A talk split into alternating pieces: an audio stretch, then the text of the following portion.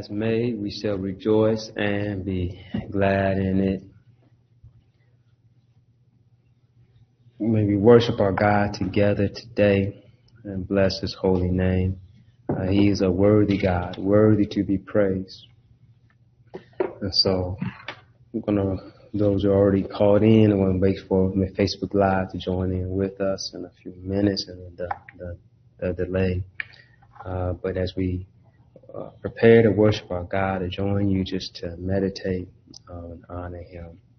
Maybe meditate in the chorus of Hallelujah uh, and just and just hum and minister to yourself and usher in His presence as we prepare to receive His Word. Um, definitely in the light of so much what's going on in our community, in our world, in our nation, that we are desperate for His presence, desperate for the love of Christ to show up. And so as we prepare to worship Him and honor Him, Him